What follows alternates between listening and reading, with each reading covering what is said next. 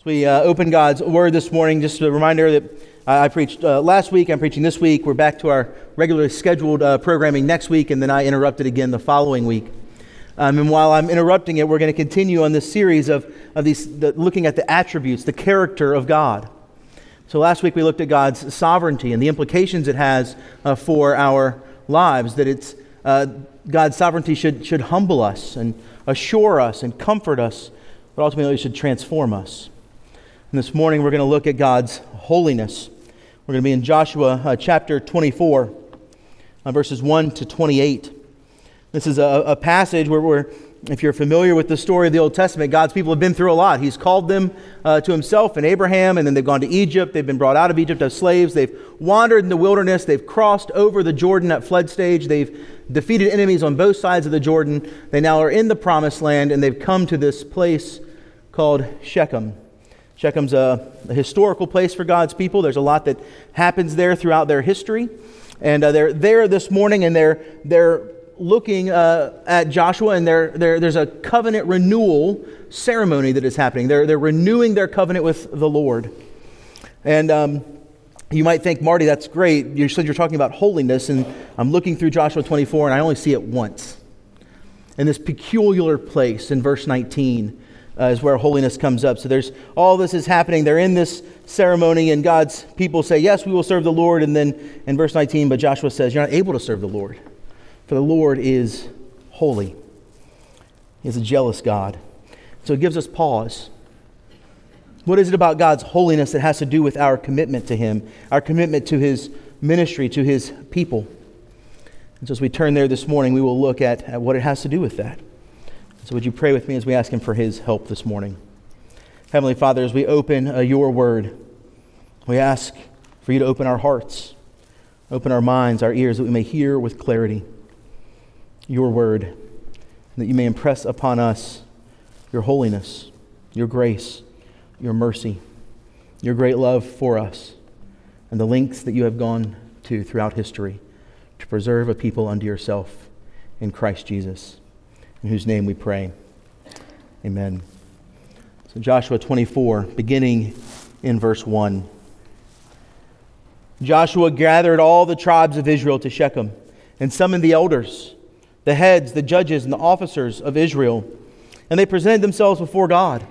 And Joshua said to all the people, Thus says the Lord, the God of Israel Long ago your fathers lived beyond the Euphrates, Terah, the father of Abraham and of Nahor and they served other gods. And then I took your father Abraham from beyond the river and led him through all the land of Canaan and made his offspring many. I gave him Isaac, and Isaac I gave Jacob and Esau. And I gave Esau the hill country of Seir to possess. But Jacob and his people went down to Egypt. And I sent Moses and Aaron, and I plagued Egypt with what I did in the midst of it. And afterwards I brought you out. And then I brought your fathers out of Egypt, and you came to the sea, and the Egyptians pursued your fathers with chariots and horsemen to the Red Sea. And when they cried to the Lord, he put darkness between you and the Egyptians, and made the sea come upon them and cover them. And your eyes saw what I did in Egypt. And you lived in the wilderness a long time. And then I brought you to the land of the Amorites, who lived on the other side of the Jordan. They fought with you, and I gave them into your hand, and you took possession of the land, and I destroyed them before you. And then Balak, the son of Zippor, king of Moab, arose and fought against Israel. And he sent and invited Balaam, the son of Beor, to curse you. But I would not listen to Balaam. Indeed, he blessed you. So I delivered you out of his hand. And you went over the Jordan, and you came to Jericho, and the leaders of Jericho fought against you, and also the Amorites, and the Perizzites, and the Canaanites, and the Hittites, the Girgashites, the Hivites, and the Jebusites.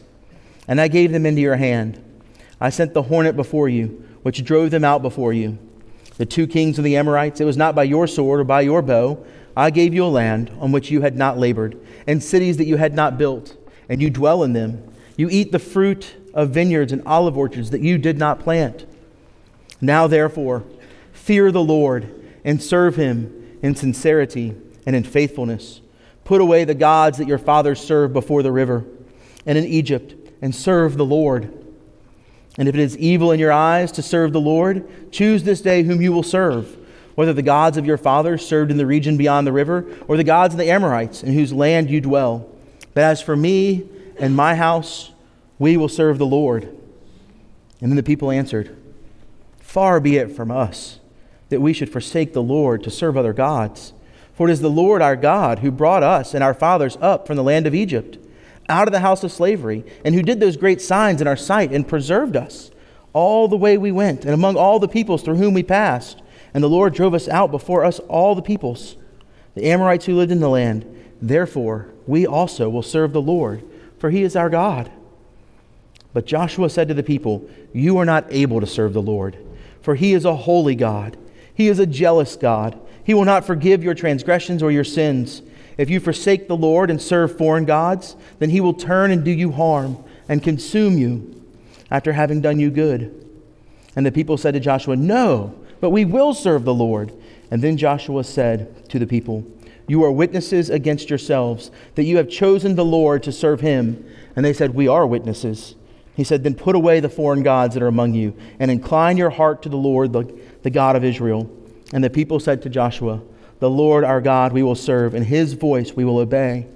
So Joshua made a covenant with the people that day, and put in place statutes and rules for them at Shechem. And Joshua wrote these words in the book of the law of God. And he took a large stone and set it up there under the terebinth that was by the sanctuary of the Lord.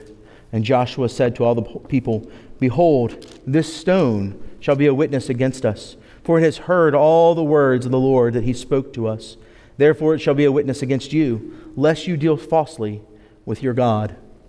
And so Joseph, Joshua sent the people away, every man to his inheritance. The word of the Lord.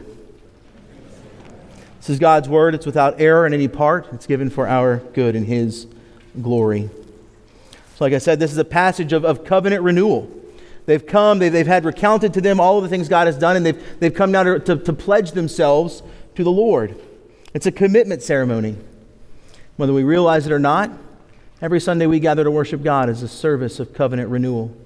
It's a commitment ceremony. We hear from the Word of God just as they did, and we're called to respond just as they were. And so, what is that response? It'd be a terrible thing if we could if we'd hear the call of the Lord and we wouldn't respond at all It'd be a horrible thing. But there's a second response that's also bad. And that's, that's a response that is destructive, and it's, it's one that we, we hear and we respond, but only partially, only casually, only, only half hearted or lukewarmly. And Scripture shows us that, that is a great concern of God's Word.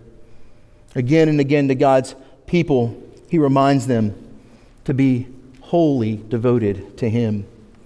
So we must be careful how we make commitments to Him, how we respond to Him. Scripture shows us there are consequences. There are consequences to us committing to Him and worshiping Him, but only doing it with our lips and not our hearts. Only partial devotion. In the Old Testament, we see in Joshua 7, just a few page turns back in the book of Joshua, as they're, they're told to go and, and, and battle across the Jordan, the people of Ai. And they go and they send 3,000 Israelites into battle, and they get their booties whipped on the warfield. And they come back and they're like, What has happened? God told us to go and do this. God sent us to battle Ai, and yet we failed. Why did they fail? Because there was one among them whose heart was not fully devoted. Achan decided to reserve for himself some of the things that were to be reserved for the Lord only. He took some of those devoted things to himself, and so the Lord's judgment came on the house of Israel for the insincere, half hearted devotion of his people. And turn to the, the, the, the New Testament and see in, in, Acts 4 and 5, we get introduced to Barnabas, the great encourager in Acts 4. And the first thing we're told about Barnabas is that he sold a piece of property and he gave all the proceeds to the church. This beautiful act of generosity, and people are like, wow, what godly behavior. Man, I wish I could be like Barnabas. Barnabas is so godly, what sacrificial and generous. Goodness gracious. And we turn the page, and those same people, they're like, I wish I could be like that. We're like that in name only.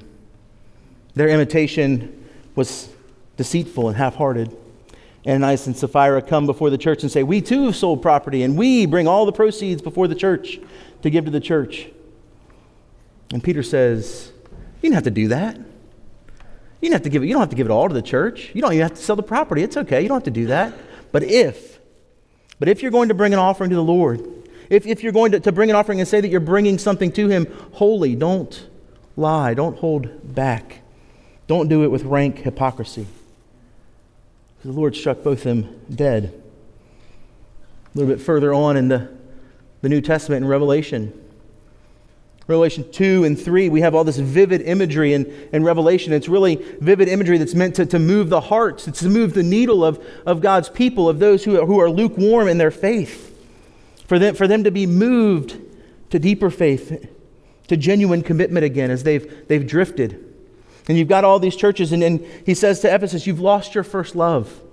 You're, you're going through the motions, and you can just go down the list of the seven churches, and you get to, to Laodicea, and it says, What? You, you think You've got it all. You've got wealth. You've got everything you need. But let me tell you who you really are. Who you really are is just you're wretched and pitiable. You're blind, you're naked, and you're poor. And because of your lukewarm spirituality, I will spit you out. I will vomit you out. So says Jesus to Laodiceans. This language is, of vomiting them out is the language of the Old Testament. It's the language of God to the people of Israel when, when, when they continually became half hearted in their devotion and they began to, to worship the gods of those around them. And he promised them, if, if you don't stop doing this, I'm going to spit you out of the promised land. And his promise came true in 586 when he spit them out of the promised land into exile in Babylon. So, what's the solution? Scripture shows us that it's an issue that, that, our, that our hearts aren't always fully in it, that we have commitment issues. What is the solution to our commitment issues? If we go back and look at any of these examples, we'll see that it's something about the very character of God. We'll see that it's, it's something about the very character of God that the church must draw upon, that you and I must draw upon for us to be really alive and sincere in our faith, to walk with integrity, that what we proclaim with our mouths is what we live with our lives, that we're consistent from the innermost parts of our heart to the fingertips of our bodies. It's the holiness of God. Look at Revelation 2 and 3 as he's proclaiming to these churches in their lukewarm heart. You look at Revelation 1 where John sees for the first time this image of Jesus. And it's not, it's not the, the, the person of Christ that we, we know in his humility and his flesh before the resurrection. It's the glorified Christ in all of his glory. And what does John say uh, uh, about him? He says he sees him, his hair is like wool, it's like snow. His eyes are like blazing with fire. His feet, his feet were burnished bronze. He was glorious in his splendor. And then John says these words And I fell down before him as though dead. Throughout scriptures, we see people come in contact with the holiness of God. It puts them to their knees, they fall before his holiness. And so John's saying, I've seen the holiness of Christ, I've seen his beauty, and I fell before it. He's saying that, that that's the renewed vision we need a renewed vision for the holiness of God and his Son, Jesus. That's what will remove, that will move us to, to sincere faith. It will move us to, to, to genuine, authentic commitment to God. It's the solution to our commitment issues. Going to look at, at, at, Joshua 24 because, like I said in that verse 19, that little verse that after the people have confessed and they say, You're not able, he's, you're, you're not able to serve the Lord. He is holy. And we read that and we think that's strange. I thought we were supposed to worship God. I thought we were supposed to, to serve God because he is holy. And Joshua's saying it's actually because he's holy that you, you can't. They were leaving out the holiness of God. They, they, weren't fully devoted in their, their hearts to him, and Joshua knew it, and we'll look at why. But they had not properly considered his holiness. That's our chief problem. Chief problem for the church today. What is a vision of his holiness? What is it to be holy? That word in verse 19 in the Hebrew just means to be set apart, to be separated. God himself in his holiness is separate from us. There's an otherness to him. And we, we often think of holiness and we think of his morality. That just he's separate to us because he's pure and we are not. And that's true. He is perfect in his purity. And of course, we are not. And that's what inspires Isaiah's response, right? Isaiah comes in, in, in contact with the presence of God and immediately becomes aware of his unholiness. And so, as he gazes upon the holiness of God, he looks at himself and sees his unholiness. And that's what happens. That's what happens when we become aware of the holiness of God. As we grasp His holiness, it is our unholiness that comes into view first, not someone else's, but our own.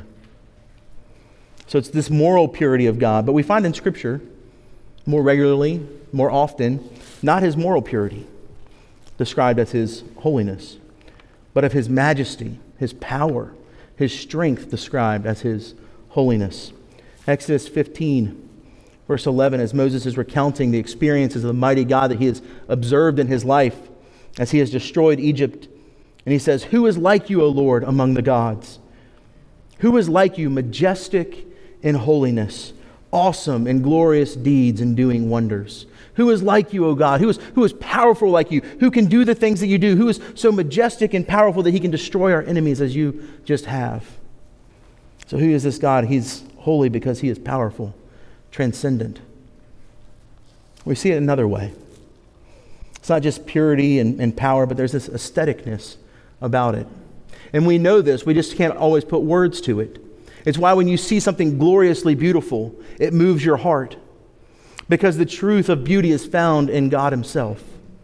In, in, in Psalm 29, it, it says, Oh, worship the Lord in the splendor and the beauty of His holiness, His transcendent morality, His power, His might, His exceedingly great goodness is gorgeous for us to gaze upon. It moves us. That's why in Isaiah 6, the seraphim sing, Holy, holy, holy is the Lord of hosts. The whole earth is full of his glory. The whole earth is full of his beauty, for he is holy. And so when we gaze upon his holiness, we find that solution to our commitment issues. We look at this passage, these three divisions that are in this text. The first is, is in, in verses 1 to, to 13 in your text. And, and what, what it's telling us simply is that you cannot grasp the holiness of God until you've been grasped by His grace toward you. You cannot begin to understand the holiness of God. You can't gaze upon the holiness of God until you grasp the fact that He loves you, until you've been grasped by His grace. You can't look at it. Look, almost always in the Old Testament, when God is laying out the terms of the covenant to His people, what He's going to expect of them, and the relationship, how it's going to work, doesn't just start with what he expects, it always starts with what he has done. There's always a preamble to all of the covenant ceremonies of what God is and what God has done for his people.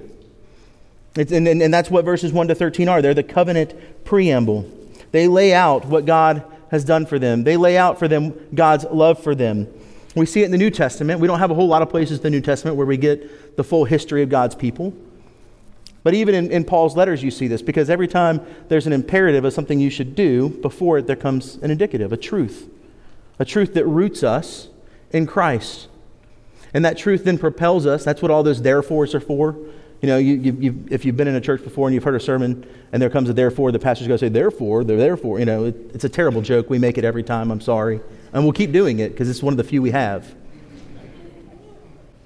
But they're there because right before it are these great and glorious truths that move our hearts to action. That's verses 1 to 13. Before God ever says he wants our wholehearted devotion, he says, Let me tell you, I've committed myself to you. And then he starts.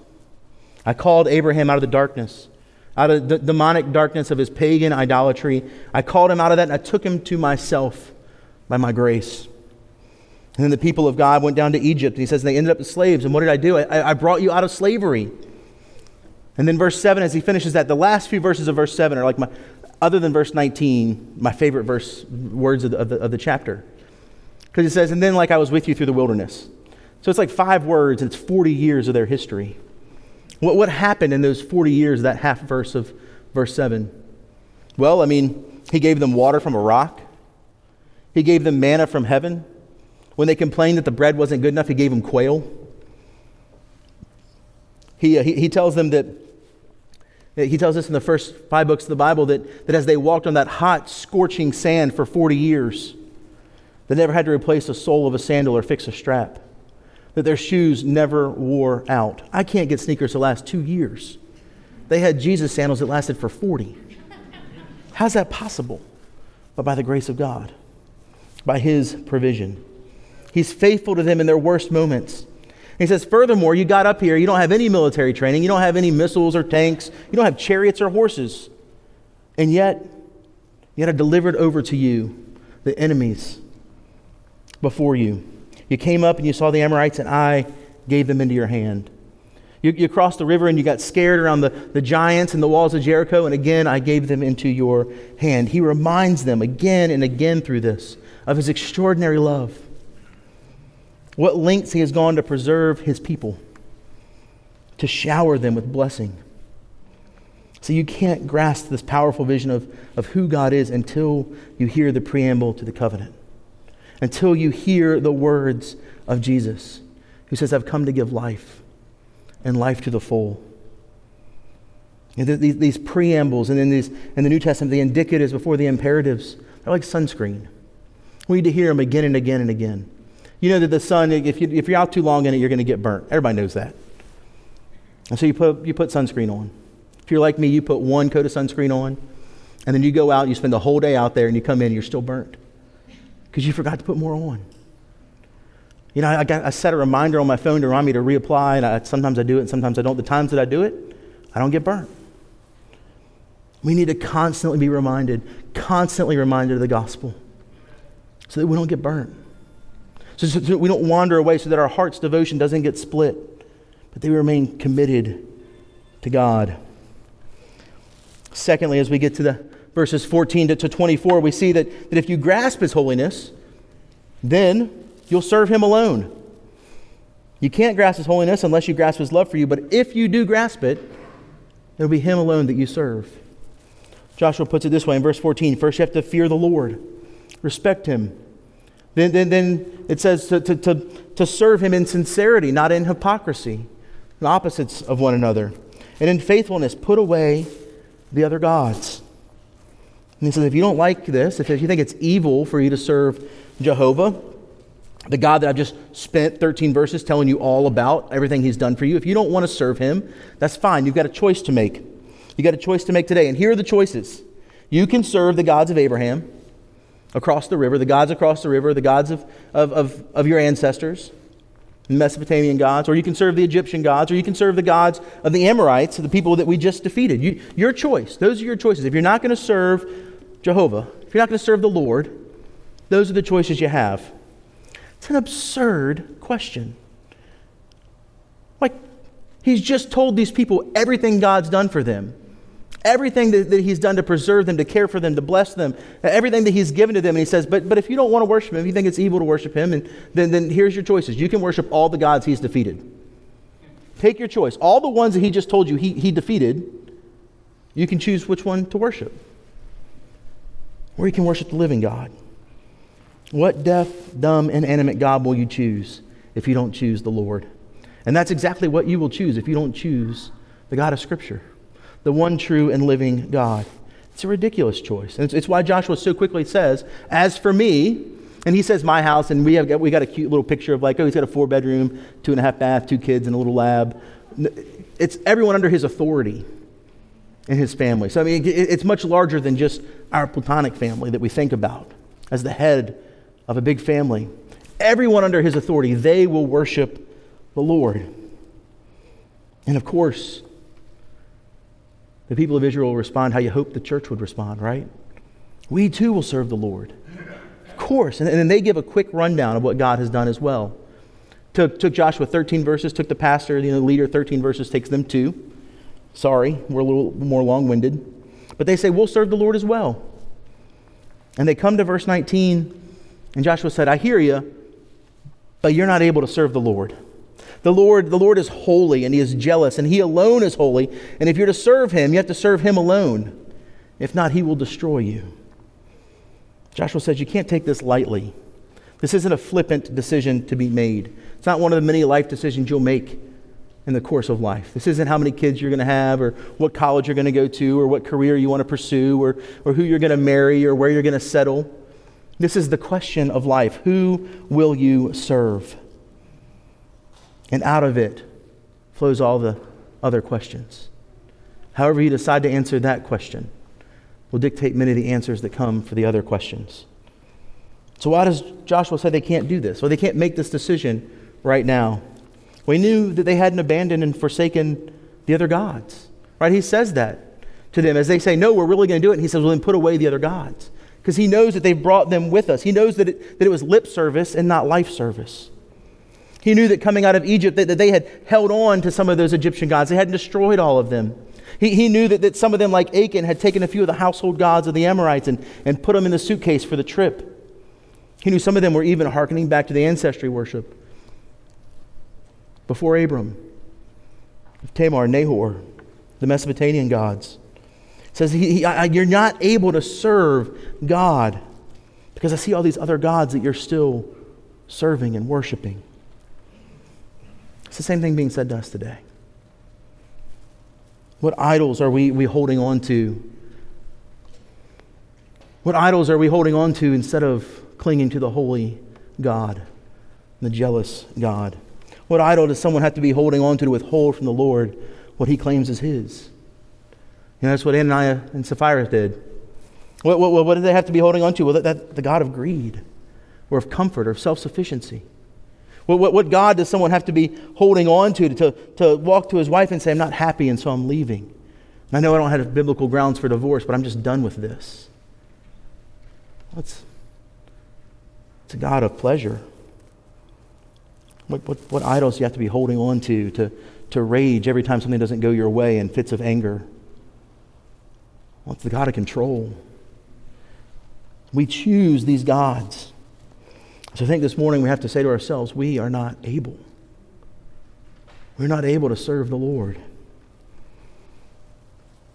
Because we only we have to forsake the idols of our hearts.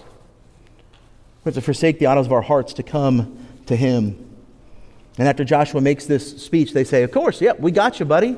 We're in. We're in, Joshua. And we know from, from the book of Joshua and from, from what comes on is that, that when they make that commitment there in Joshua 24, they're serious. That Joshua's generation was faithful to the Lord, that they didn't forget, that they stayed true to their commitment. I pray we never forget.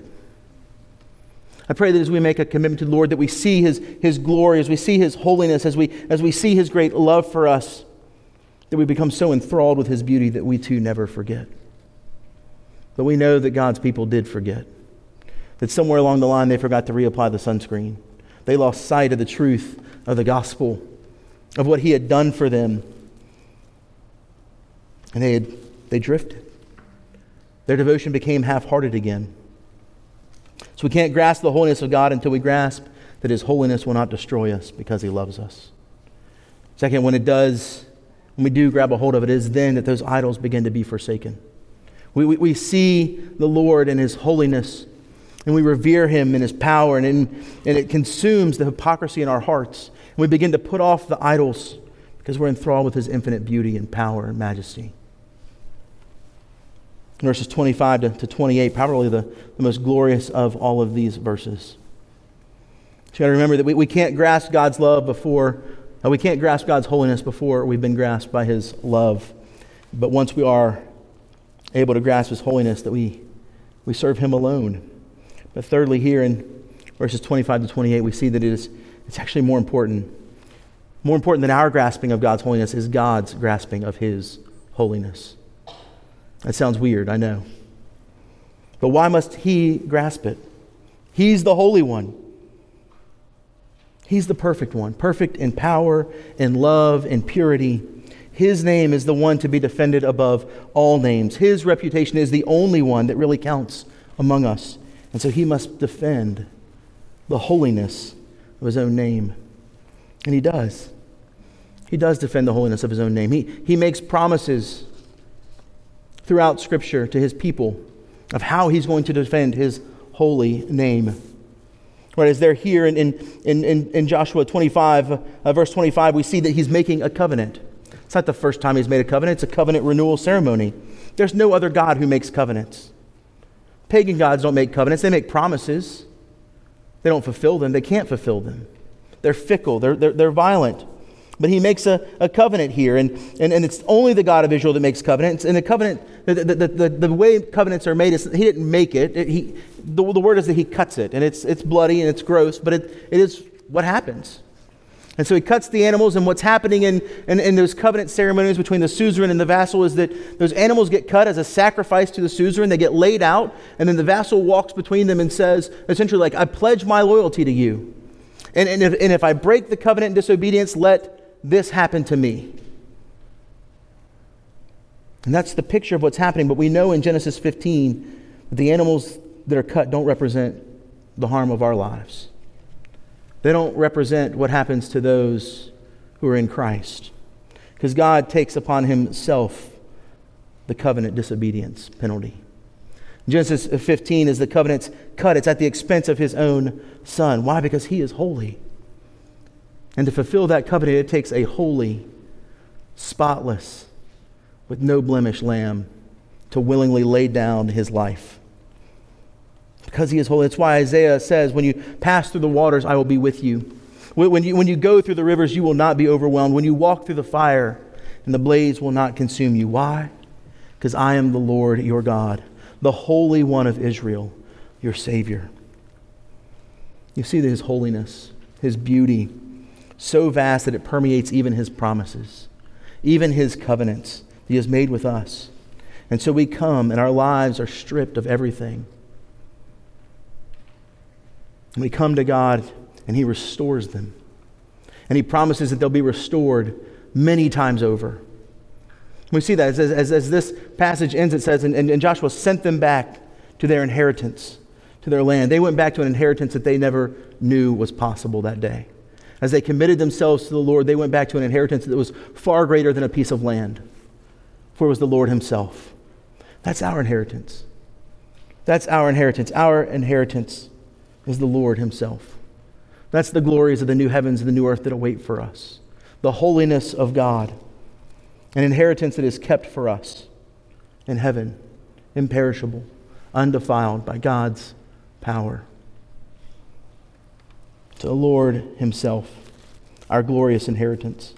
This place of Shechem that they were at the people knew that it was an important place. They knew that, that some 500 years before this is when Jacob had, had buried all of the, the idols of his people at the terebinth tree there at Shechem.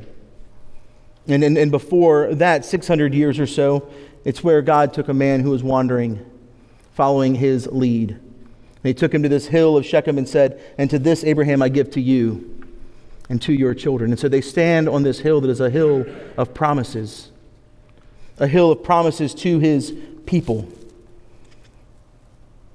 And they know that God has made a promise and he will keep it, for he is holy. And we look to a different hill with the same hope and the same promises, for our God is holy. And he's a keeper of covenants and a keeper of promises. It's why Mary and the Magnificat can, can, can cry out and say, Lord, you have done wonderful things for me. Holy is your name. Well, holy God has done wonderful things for you and for me. He laid down his life that we may be with him, that we may be reconciled, that we may have a glorious inheritance.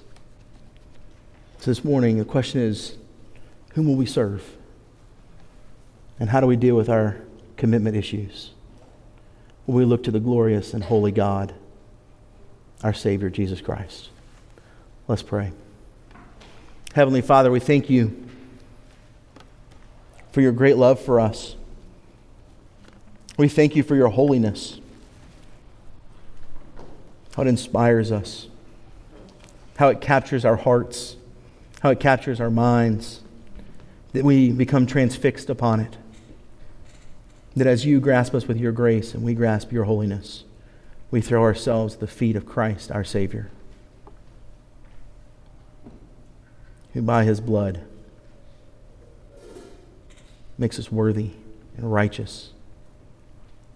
So we come this morning to cast our eyes on him, the Holy One of Israel, our Savior, in whose name we pray.